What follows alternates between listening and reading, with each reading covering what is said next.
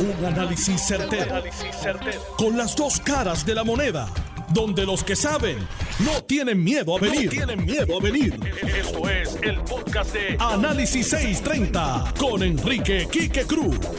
La gobernadora cambió el tema. La gobernadora cambió el paso. La gobernadora cambió la tendencia del desastre que estaba viviendo durante esta semana por en los líos en el Departamento del Trabajo y en el Departamento de la Familia. Anoche a las 8 y 30 de la noche, en un orquestado mensaje muy bien planificado y puesto, y lo del blooper yo no lo creo, para mí que eso fue a propósito, ese es mi pensar y lo explicaremos más tarde. Pero la gobernadora, pues ya este fin de semana bajó el diapasón de todas las crisis que lleva viviendo durante las últimas dos, tres semanas. La gente ya no habla de los 600 pesos del desempleo. Hoy salió la notificación que el Tesoro había aprobado ya el plan del Departamento de Hacienda, que vale recalcar, mis queridas amigas, amigos, el secretario de Hacienda, Francisco Pareja, había presentado ese plan desde el 8 de abril, señores, desde el 8 de abril. Que vienda con seis colonias pero anyway, lo atendieron hoy. Y de momento, pues la cosa está como que más tranquila. La gobernadora entonces anunció anoche que iba a flexibilizar las cosas, mantuvo los pasos, las fases, y allí había uno que tenía pica pica en los zapatos, porque mira cómo esa persona empezó a brincar y a moverse todo cuando la gobernadora paró. Esa fue para mí la mejor parte del blooper, el de pica pica. Pero ¿qué pasa? Que hoy vamos a tener el comienzo de un fin de semana un poquito más tranquilo, el comienzo de un fin de semana de ya comenzar a ver el próximo lunes el movimiento y el comienzo de tratar de regresar a, un, a una nueva vida, a una nueva manera de trabajar, a una nueva manera de compartir y a una nueva manera de salir a la calle, porque va a ser una nueva manera, nada de lo que había antes va a ser igual. Y ya pues podríamos decir, bueno, pues la semana que viene van a llegar, va a empezar a llegar los 600 pesos y los 1.200 pesos y la Junta, pues después que el gobierno se gaste los 787 millones de pesos, pues quizás le diga que sea los 500 pesos y la cosa va a empezar a moverse. Pero el mes de mayo tiene 31 días, de los cuales ya a este, al primer día, le quedan 7 horas. Por lo tanto, nos van a quedar 30 días y 7 horas para que comience la temporada de huracanes. Una temporada que se vislumbra que va a ser, yo no soy meteorólogo ni nada de esa vaina, no le quiero tomar espacio a nadie, pero los calores tan intensos que estamos viviendo en estos días y en marzo y en abril y un poquito en febrero, a finales de febrero, usualmente dan unos indicios de que el verano va a ser bien caluroso. Y yo me temo que este verano va a ser bien caluroso. Me temo también, yo tengo un amigo mío, que yo hablo con él muy a menudo, y es una persona muy sabia, muy, pero que muy sabia. Ese amigo mío fue el que me dijo, mira aquí, que aquí el coronavirus no se propagó tanto, porque en Puerto Rico no hay subway, no hay trenes, no hay transportación masiva, y eso yo lo compartí con ustedes. Y obviamente se lo dije a este amigo mío. Y este amigo mío sabio, porque es una persona muy sabia, de quien yo he aprendido mucho, me dio otra, otra clave más que tiene que ver con la próxima crisis que vamos a vivir. Este verano va a ser un verano muy distinto a los demás veranos, aun cuando haya, aun cuando haya mucho calor porque van a haber miles de personas, van a haber miles de puertorriqueños que en el verano, escuchen esto, en el verano iban de viaje a Orlando, iban de viaje de vacaciones, iban de viaje en cruceros, en fin, miles de puertorriqueños, y esto los economistas se pueden encargar de eso, se iban de viaje los meses de junio, julio y parte de agosto. Este verano eso no va a ocurrir. Eso tiene una parte positiva y tiene una parte negativa. La parte positiva es que con mucha probabilidad el consumo va a estar superior, no a otros veranos, pero se va a ver impactado por esa gente que no va a viajar. Por lo tanto, va a haber en Puerto Rico más boricuas consumiendo que se, antes iban de viaje y se gastaban esos chavos por otro lado. Esos viajes no van a estar. Ahora, ¿cuál es la parte negativa? Que esos boricuas vamos a quedarnos aquí, vamos a estar aquí y vamos a estar consumiendo energía aquí. Y cuando usted hace un cúmulo de toda esa energía que no se utilizaba antes por miles de familias durante el verano, consumiendo electricidad, pues va a haber más gente en Puerto Rico consumiendo electricidad. Y el sistema eléctrico está tendido de un hilito, de un hilito. Ha pasado el mes de enero, ha pasado el mes de febrero, ha pasado el mes de marzo, ha pasado el mes de abril. Han pasado cuatro meses y José Ortiz, el pelotero y ese chorro de ineptos que están ahí en la Autoridad de Energía Eléctrica, no arreglaron Costa Sur, no terminaron de arreglar Aguirre, que lleva más de un año, para crear la situación de que hay que alquilar unos generadores que pueden costar hasta 70 millones de dólares al mes. Eso sin contar que New Fortress en Central San Juan 5 y 6 todavía no han entrado con gas natural. Y no, y no va a haber suficiente energía. Durante los últimos 15, 20 días, hoy hubo varios apagones. Yo les dije a ustedes por mis fuentes hace más de dos semanas cuidado que va a haber un apagón y hubo y José Ortiz salió en el programa de Carmen Jovet diciendo que eso eran mentiras y el mismo día que lo dijo hubo un apagón que dejó a 160 mil personas, a 160 mil clientes sin electricidad. Y le dije a ustedes también en este programa, a finales de marzo, que en medio de todo este lockdown y de todo este revolujo, José estaba tramando un request for proposal desde el 15 de marzo para meter esas máquinas alrededor de Puerto Rico por la crisis que no hay suficiente energía creada por él, porque esto ha sido creado por él, maquiavélicamente, maquiavélicamente, con premeditación y alevosía, para darle un contrato de decenas de millones mensuales, no sé a quién, y la Junta de Supervisión Fiscal en esta eh, la Junta de Supervisión Fiscal ya colgó los guantes con José. Ya colgaron los guantes, no saben qué hacer. La gobernadora lo deja hacer lo que a él le da la gana y nos está llevando a la crisis de energía más grande que hemos tenido, inclusive por encima de la quiebra. Y se los estoy diciendo hoy, primer día de mayo, a las 5 y 12 de la tarde, porque mis queridas amigas, amigos, como todo en este programa, esto es puro análisis y se ve venir. Como vi venir lo del coronavirus, como vi venir lo del Departamento del Trabajo y como veo venir lo que va a pasar este verano. Todo hecho a propósito para crear una crisis de desespero y salir corriendo a entregar ese contrato que con mucha probabilidad no esas máquinas no estén aquí hasta agosto. Hasta agosto. Pero hoy se supone, según el contrato que José Ortiz aprobó y firmó, altamente cuestionado con New Fortress, que eso esté operando ya con gas natural. Y hoy no está operando con gas natural.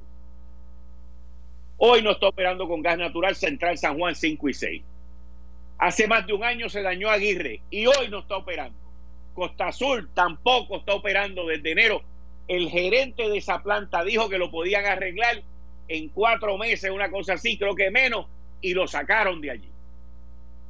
Y todavía Costa Azul tienen allí metido a una compañía que contrata a la ex compañía de José Ortiz para que todo el mundo siga aquí ensalchichando a todo el mundo y cobrando millones de pesos en contratos y estudios. Pero, como yo soy exagerado, pues yo solamente estoy en récord hoy, primero de mayo. Solamente estoy hoy, primero de mayo. Como estuve en récord desde el 9 de enero con el coronavirus, como estuve en récord desde principios, a, finales de marzo, principio de abril, ya estaba en récord con el Departamento del Trabajo. Y eso viene, eso no hay quien nos lo despinte porque la crisis, la deficiencia energética que hemos vivido con apagoncitos por aquí y por allá, que nos han bajado el voltaje y nos han dañado los enseres, porque nos han dañado los enseres durante este lockdown. Y yo tengo todo, porque existe una caja negra en la Autoridad de Energía Eléctrica. Yo uso el término de caja negra porque los aviones, los aviones, los jets de las líneas aéreas grandes, todos los aviones tienen una caja negra, los comerciales, y esa caja negra graba todo. Cuando un avión tiene un accidente, lo primero que usted hace es que va, los investigadores donde primero van es a la caja negra. Pues yo quiero que usted sepa que en la Autoridad de Energía Eléctrica existe ese tipo de grabación de todos los sistemas y de todas las loqueras que esos tipos hacen allí. Eso está allí grabado. Si alguien algún día le diera con investigar eso y ver cómo nos han bajado el voltaje para evitar apagones en Puerto Rico en las últimas dos semanas, que es que se ha levantado el calor, y las loqueras que esa gente están haciendo allí, sin importarle el dañarle los enseres a todos nosotros a cada rato, pues ahí lo tiene. Eso es lo que pasa. Y usted se cree que un aire o con un microondas o que una lavadora o que esto, una nevera se le daña porque ya tiene cinco años, ya tiene diez años. No, no, señor. Es con el jueguito que tienen aquí con el voltaje. Es con el jueguito que tienen aquí para no apagar. Porque se han corrido el Niágara en bicicleta durante este lockdown para no crear un apagón porque estamos todos en nuestros hogares, estamos todos guardados. Imagínense lo que es estar guardado y sin luz, como nos pasó en el huracán María. Imagínenselo. Pues eso puede pasar, puede ocurrir. Y yo entiendo que va a ocurrir, porque este amigo sabio que yo tengo me dijo hoy que toda esa gente que viajaban antes no van a viajar, van a estar aquí. Esa gente van a estar consumiendo. Pero, y cuando él me dijo eso, yo dije, anda, para el carajo, van a estar consumiendo gasolina. Van a estar comprando en el colmado. Van a estar comprando en las tiendas. Van a estar consumiendo qué? Electricidad, mis queridas amigas, amigos. Electricidad. En un momento que aquí no hay electricidad. ¿Y cómo es que llegamos a esto? Pues José Ortiz tuvo la suerte para sus intereses personales de que Aguirre se dañó, de que Costa Azul se vio afectada por el temblor, por los temblores y los terremotos. Y en vez de reparar Costa Azul inmediatamente, ¿qué fue lo que él dijo? Vamos a ver, yo tengo todos los recortes, ¿qué fue lo que él dijo? Hay que cerrarla. ¿Y qué dijo el gerente de la planta? No, esto lo podemos arreglar nosotros. ¿Y a quién tiene metido allí? A uno que contrata a su ex empleador. No, hombre, no. Pero gobernadora, escuche bien lo que le voy a decir. Y yo sé que usted escucha lo que yo voy a decir. Ahí salió el compañero Carmelo Ríos, hoy, compañero que está con Alejandro García Padilla y Alex Delgado en Noti1 todos los días. Carmelo Ríos salió ahorita diciendo que él recomendaba el 9 de agosto, el 9 de agosto, para que se lleve a cabo la primaria. ¿Ok? Todavía, gobernadora, no ha habido en Puerto Rico, escúcheme bien, porque esto es tracto histórico y cronológico, y es serio, me estoy riendo, pero es serio.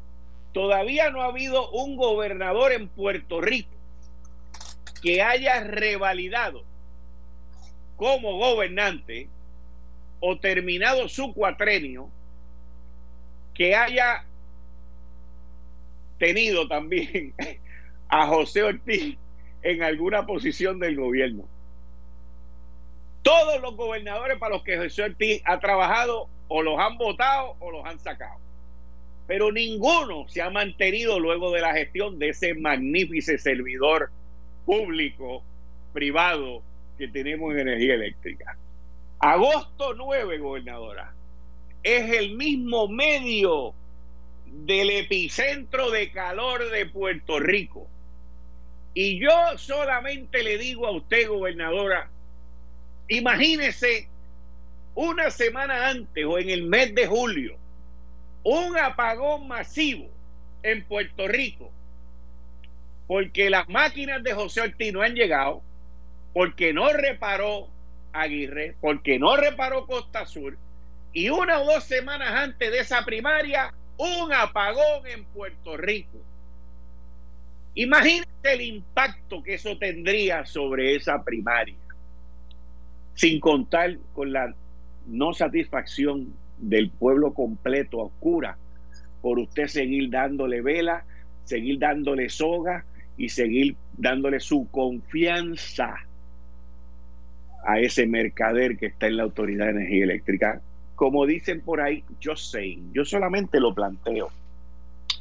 Ángel Figueroa Jaramillo, ¿estás en línea? No te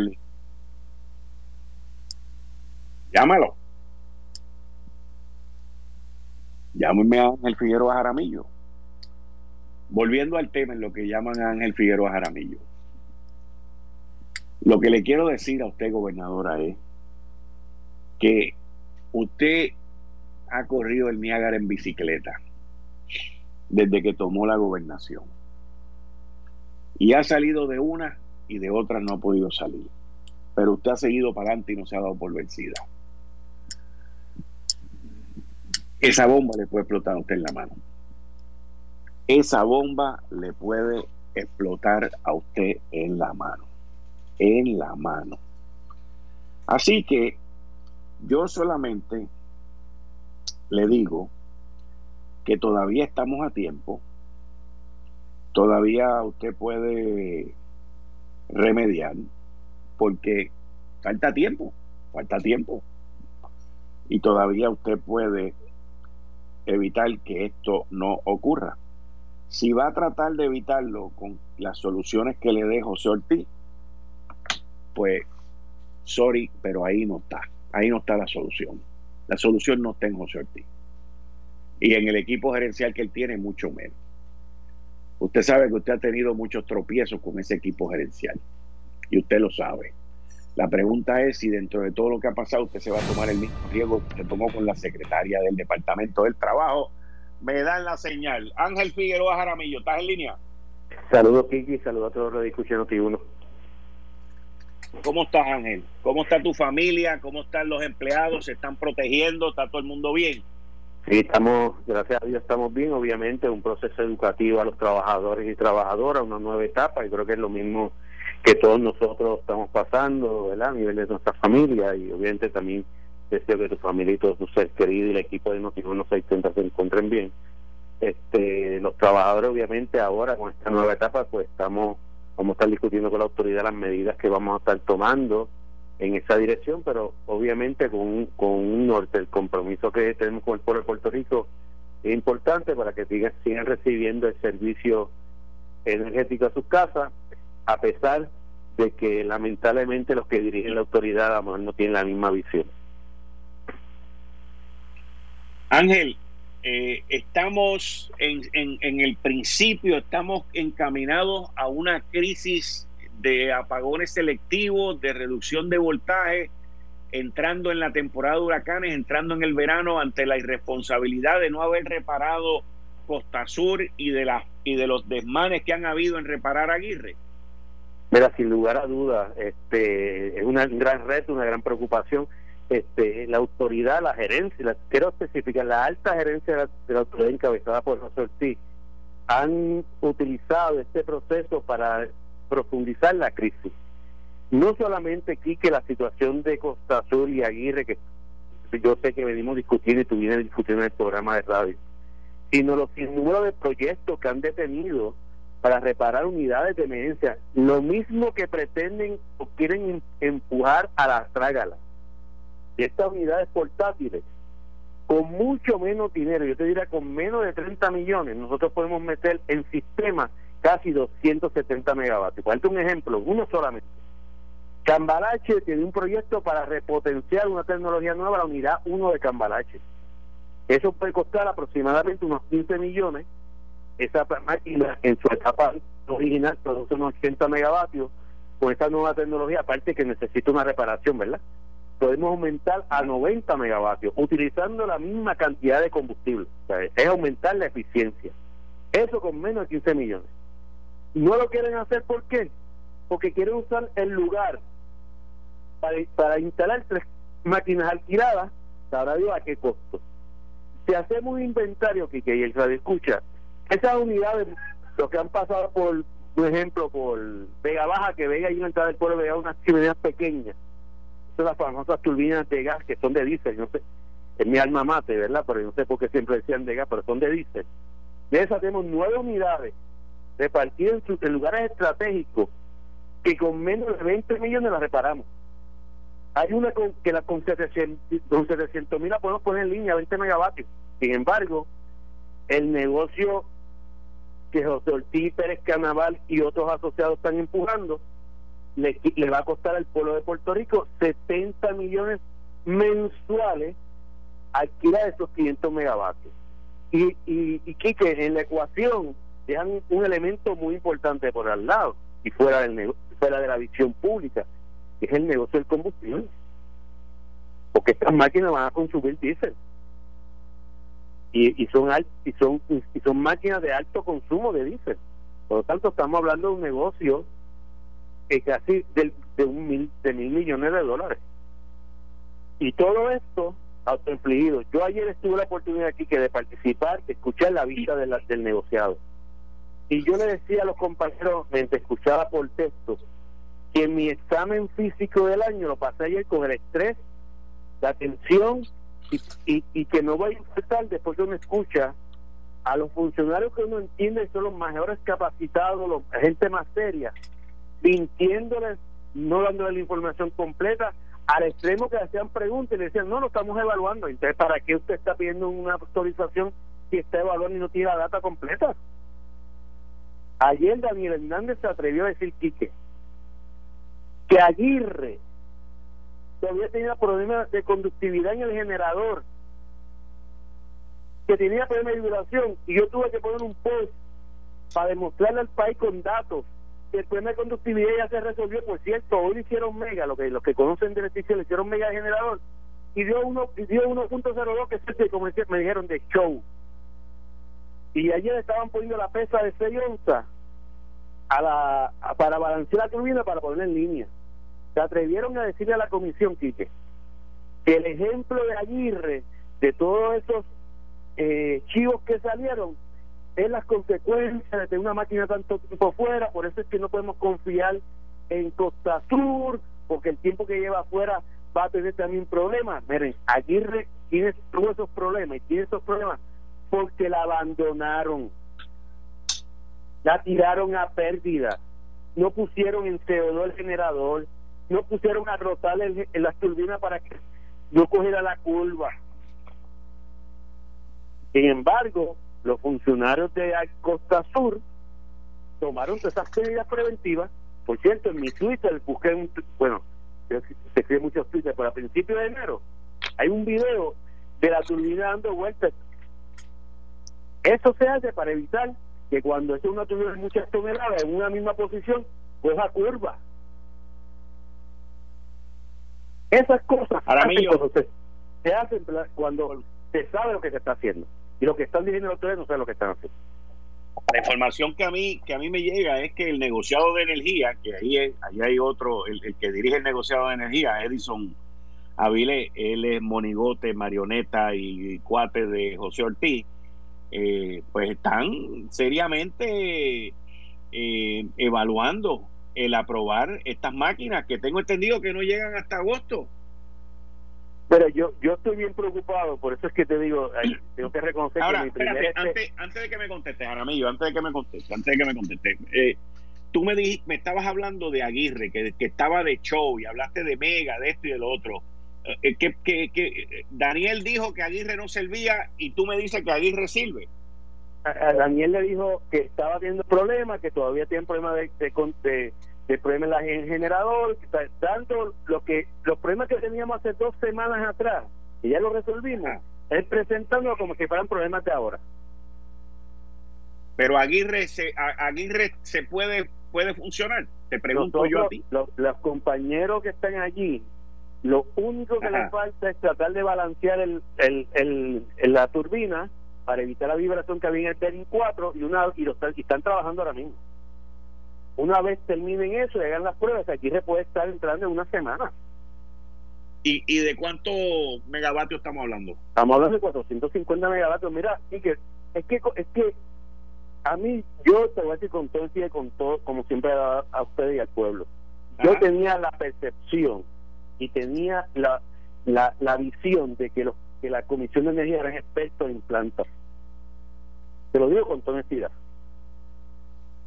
Yo tenía esa percepción y, menos, y noté ayer con las líneas de preguntas y, la, y no son las líneas de preguntas originales, sino las de seguimiento, porque si tú conoces de planta y te contestan que tú sabes que no es correcto, tú le das una pregunta de seguimiento, ¿cierto o no? Ajá, ajá. Y eso no ocurrió ayer. Yo decía, Yache, tanto requisito que le pusieron a esos comisionados, ¿para qué? Mira, una pregunta que le hicieron y fíjate, no te me vayas. Una parte, Aramillo, quédate en línea, quédate en línea, no te me vayas. No te me vayas, no te me vayas, no te me vayas. No te me vayas porque es importante. ¿Te, puedes quedar en línea? Sí, claro que sí. Ok, vamos a una pausa. Regreso en breve con Ángel Figueroa Jaramillo y después con Luis del Val. Eh, estás escuchando el podcast de Noti1. Análisis 630 con Enrique Quique Cruz. Yo soy Enrique Quique Cruz y estoy con Ángel Figueroa Jaramillo. Ángel, sigue, sigue tu línea de que nos estabas explicando. Pues te estaba comentando, Quique, que yo tenía la idea y la percepción de que teníamos un negociado ampliamente conocedor de lo que es un sistema eléctrico, la generación y lo que son las plantas que tiene Puerto Rico, porque usted puede ser experto en una planta de otro lugar, pero usted, usted es comisionado de Puerto Rico. Tiene que, eh, si no lo conoce, empezará. Las líneas de preguntas de ayer me preocuparon primero tenemos que, para que el país pueda entender lo que voy a explicar, esto que se dio ayer fue una reconsideración que sometió un grupo de compañeros de organizaciones ambientalistas y la UTIEL. Ya la comisión había aprobado la, el requerimiento de propuesta para la contratación de esta generación portátil. Nosotros sometimos evidencia al nivel de que fue clara la evidencia que dieron una vista nueva. ¿Quién la vio? Ok, déjame, espérate, para, para yo entender esto. José Ortiz, desde el 15 de marzo, estaba tratando de lograr esta aprobación y había un RFP corriendo. El negociado liderado por Edison Avilé, que le dice que sí, Mr. C. Ortiz, Edison y esta gente habían aprobado que se hiciera eso, entonces viene Jaramillo y Lutier y someten prueba de que no es necesario y van otra vista de nuevo. Eso es lo que tú estás diciendo. Eso es así. El 17 18 de marzo, recuerdo que era de noche, ya había comenzado el proceso de la cuarentena. Este, bajo una resolución autorizando, y por eso es que anuncian el, requerimiento de propuesta de y por eso si tú no si tú le preguntas cada vez que yo preguntaba por los funcionarios están trabajando con las portátiles porque estaban ajorados y haciendo las cosas a la prisa ¿qué hacemos nosotros? junto a un grupo de, eh, de Queremos Sol ambientalistas sometimos Pedro Sabé y Cruz Santiago una reconsideración a la comisión demostrándole y presentándole un plan de recuperación de Costa Sur, evidenciando que Costa Sur podía entrar mucho antes de lo que se había dicho. A eso quitaba una vista. Primero esa vista era, era confidencial, Quique. Nadie podía tener acceso. Hacemos la denuncia el martes miércoles y en la noche del miércoles bajan notificarnos que podemos accesar a la vista, pero no podemos participar de la misma. Podemos entrar una llamada, pero no podemos participar. No pueden, los abogados no pueden hacer preguntas, no pueden hacer ningún cuestionamiento. Ahí es que yo me integro a la vista ayer. Y cuando y, ahí es que yo, eh, de eso es que yo hago mi opinión de, de la forma y manera que la autoridad contestaba, una, unas contestaciones vagas, sin, sin precisión, y cuando el funcionario del asesor, porque principalmente el asesor de la, de la comisión que hace las preguntas, arrinconaba a la autoridad, siempre le daba una salida. Por ejemplo, usted hizo este estudio, no, pues nos, puede someter el estudio. Y no lo hizo, que te va a someter. Ah, le está dando la oportunidad que lo haga. La FEMA, FEMA autorizó, va a pagar los fondos eh, están diciendo que somos elegibles. La pregunta no es si son elegibles. La pregunta fue clara si la autorizó. ese tipo de eventos, pero donde más bien, bien, bien cuestionable fue cuando ellos hacen un análisis de lo crítico del sistema, de punto de vista de generación, le pregunta en qué momento eso cae en crisis, le dicen después los terremotos, y, y un comisionado le dice, mira, ven acá, porque usted me está presentando este panorama, que usted lleva un año viviendo sin Aguirre y pudo vivir. Es que le dieron la oportunidad de que presentara un nuevo escenario eh, sin Aguirre para la semana que viene. Es decir, ya usted decidió darle el permiso. En esta reconsideración se demuestra que hay un montón de información que no es correcta. Pues niegue el permiso y punto, no le dé la oportunidad de prepararse. Porque el papel aguanta lo que tú quieras. Después del estudio más bonito del mundo. Y esas son las cosas que, que hay que cuestionar en este momento. ¿Cómo los comisionados le permitieron, ante la ausencia de tanta información, ante la ante tanta evaluación, porque las preguntas clave aquí que lo estamos evaluando. Otra otra otra mentira que hicieron allí, le preguntaron sobre la unidad 6 de Costa Sur. Ah, eso no sabemos nada. Esa no ha tocado. Mire, la unidad 6 salió para una reparación programada antes del terremoto. Usted sabía las condiciones de esa unidad antes del terremoto. Porque usted la sacó para hacer una avería, para, perdón, para hacer una reparación programada. Pues usted lo que tiene que hacer, más allá de lo que ya usted ya había programado, que daño y algunos tuvo a raíz del terremoto porque esa máquina estaba apagada. Y le dice a la comisión que no saben nada. Pues mira, les debo decir al pueblo de la información que, que nos brinda los compañeros que no han fallado una, y tú lo sabes, de allí de Costa Sur, que si los trabajos se, comienzan paralelamente con las 5, una vez termine las 5, puede tardar de 30 a 45 días adicionales meter las 6. Y ellos saben, y lo que graban en prensa, que me, que me desmientan. Ellos saben en lo interior que tienen programado para octubre meter las 6. Ellos lo saben. ¿por qué entonces no le dicen a la comisión que tienen programado para ustedes meter las seis? Y lo que dice es que no han tocado eso y no saben nada de las seis de Costa Sur. Yo me gustaría que ese tipo de, de, de, fueran bajo juramento, Quique. Porque te aseguro que vacían la autoridad por perjurio. Ángel Figueroa Jaramillo, muchas gracias. Vamos a seguir con este tema porque el verano viene caliente. Muchas gracias. Muchas gracias a ti. Bien, ahí ustedes escucharon a Ángel Figueroa Jaramillo. Miren, la, la población va a afectar de alguna manera. La gente no va a viajar, la gente se va a quedar aquí. La gente va a consumir más aquí. Ese es el lado positivo de este verano. Va a haber más apertura, va a haber eso siempre y cuando no caigamos en un en una doble escalada con lo del coronavirus. Pero aquí el riesgo es bien grande bien grande. Y el negociado de energía, miren, Edison Avilés es un paquete y dos o tres más de los que están allí lo que hacen es seguir las instrucciones de los maleteros, seguir las instrucciones de los cabilderos que empezaron en esta administración desde el principio, de los que los pusieron a ellos allí y de los que ellos han mantenido allí.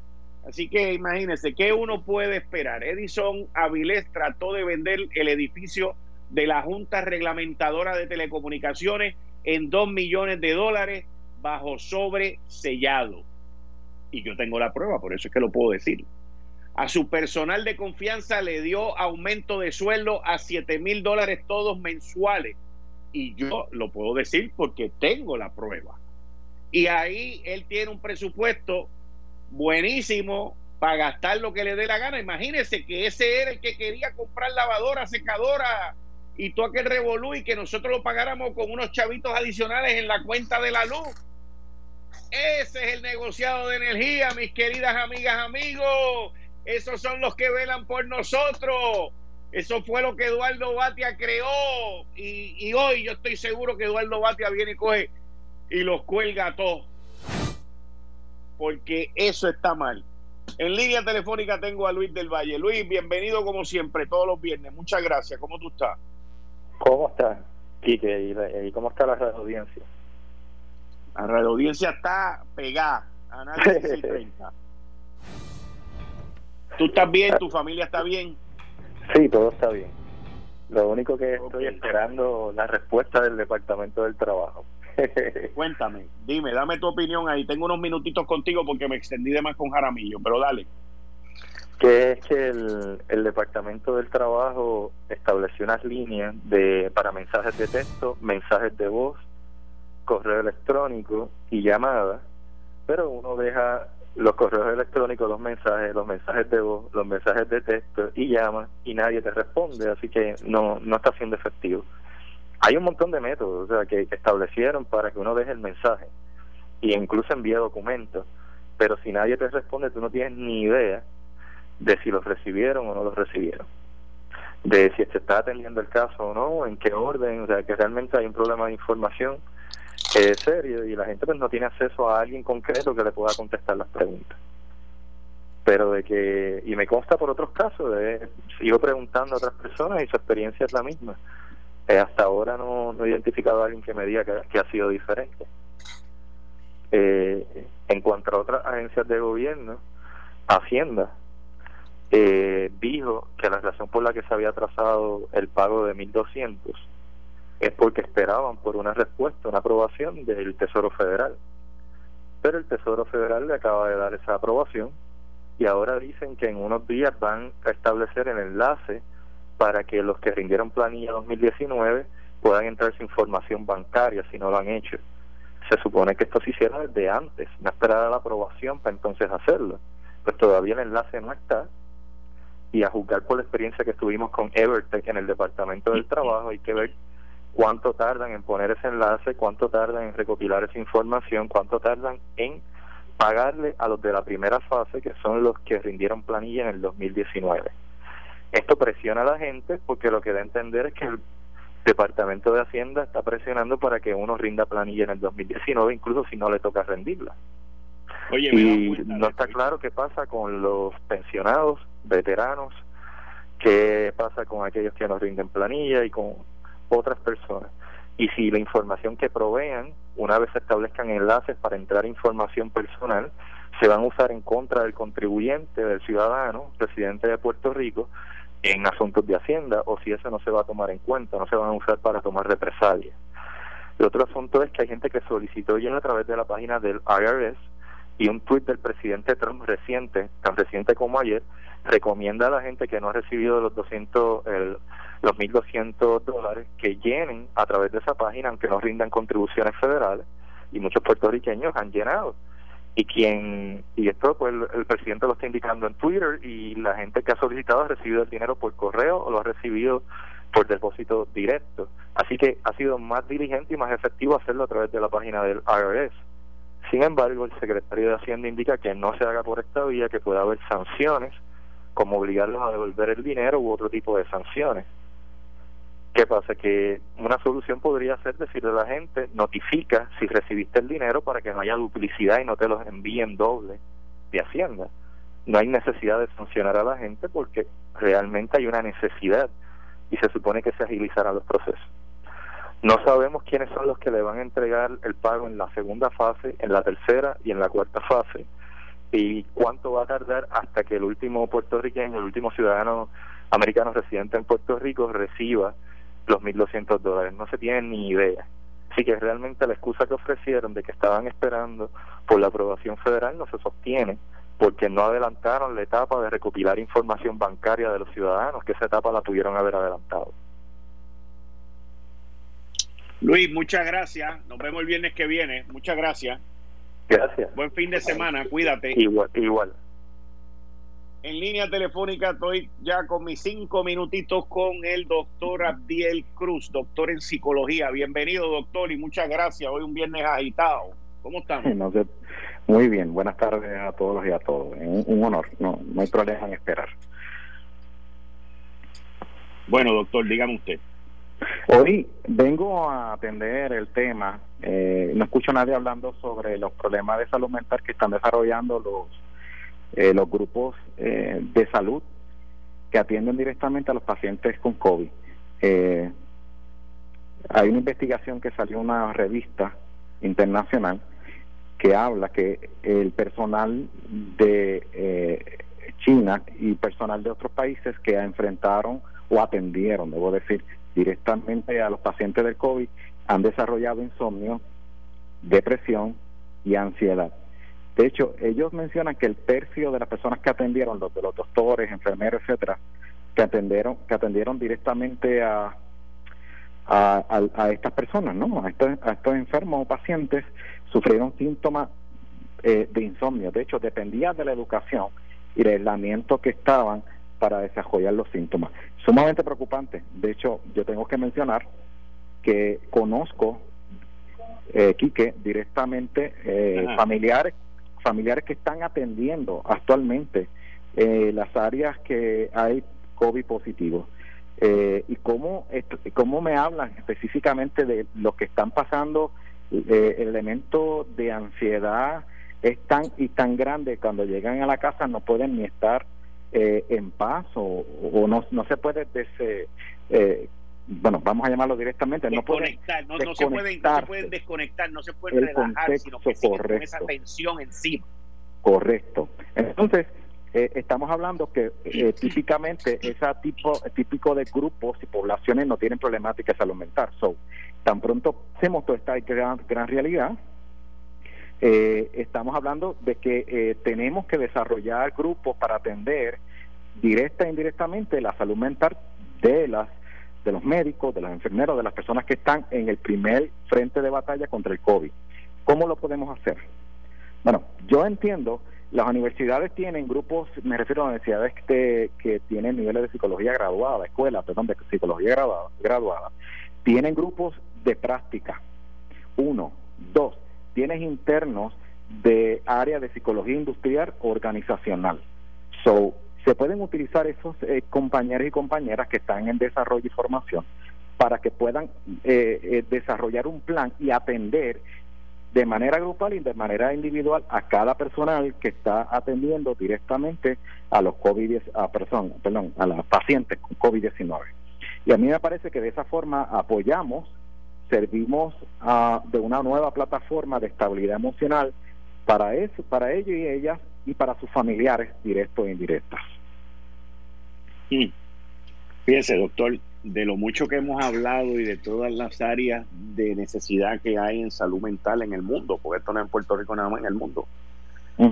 Usted tiene, usted vuelve y da en el clavo porque eh, muy poca gente habla de la necesidad mental, de la necesidad que tienen este el personal de salud que está metido en ese hospital. O sea, yo conozco gente que del mero hecho de ellos tenerse que vestir, con todas las protecciones que tienen que tomar y la duda de que si se les olvidó algo o si se les escapó algo o si fallaron en algo, eso es permanente, eso es permanente. Quique, yo conozco la experiencia de una persona que es más preocupante, eh, que su pareja le dijo, lo verdad, se separó porque no quería exponerse a, a una contaminación. Eh, So, eh, son situaciones serias que no tan solo eh, es el estrés y la ansiedad de atender a ese paciente, sino lo que estoy enfrentando en casa como consecuencia directa o indirecta de, exponerme al COVID. Muy serio. Que debemos nosotros responder como país. Su pareja se separó porque no se quería infectar. O sea, no tenía que tener el riesgo, no era infectarse, era el riesgo. Es, es el riesgo. Yo creo que es la es el, la sobreincorporación mental o cognitivo, el pensamiento o preocupación de que me voy a contaminar. Y como no quiero que me contamine, pues, pues te vete, da casa, no quiero saber de ti. Y es una, es una situación caótica. Eh, yo conozco tres casos. Yo personalmente conozco tres casos. Casos que están en una situación familiar muy seria simplemente y en mero hecho porque están trabajando con el COVID. Yo no escucho a nadie hablar sobre eso, ni los hospitales levantar un plan sobre ello que cada organización hay una oficina de, del PAE, ¿no? De programa de ayuda al empleado. Ok. Bueno, y, y entonces, eh, ¿cómo, cómo eh, eh, de verdad que me, me jamaqueó eso que me dijo de, de la pareja decirle nos vemos, adiós. Digo, yo espero que no le haya dicho nos vemos y cuando termine esto nos volvemos a reencontrar, porque yo, no volvería. cuando uno se casa, cuando uno se casa, doctor, ¿qué, ¿qué, le dice el padre a uno en las buenas y en las malas? Claro, eh, yo sé que hay compañeros y compañeras y personas que me van a decir, hay otras variables que están incidiendo, cierto, hay otras variables que están incidiendo, pero lo que colmó la copa fue esta realidad. Eh, de hecho, nosotros tenemos que desarrollar medidas para paliar la angustia. La angustia es descontrolada, o sea, no estamos desarrollando ni, ni cuestionario para medir la angustia en medio de, de la exposición del COVID de estos empleados y empleadas. Yo creo que tenemos que hacerlo como país, servirle la ayuda y soporte. Mm. Doctor, muchas gracias, buen fin de semana, saludos a toda su familia, protéjanse y volvemos aquí el próximo lunes. Aquí estaremos, un honor servirle. Muchas gracias, igualmente a usted, buen fin de semana. Ahí ustedes escucharon al doctor en psicología. Abdiel Cruz. Esto fue el, podcast de Notiuno. Análisis 630 con Enrique Quique Cruz. Dale play a tu podcast favorito a través de Apple Podcasts, Spotify, Google Podcasts, Stitcher y notiuno.com.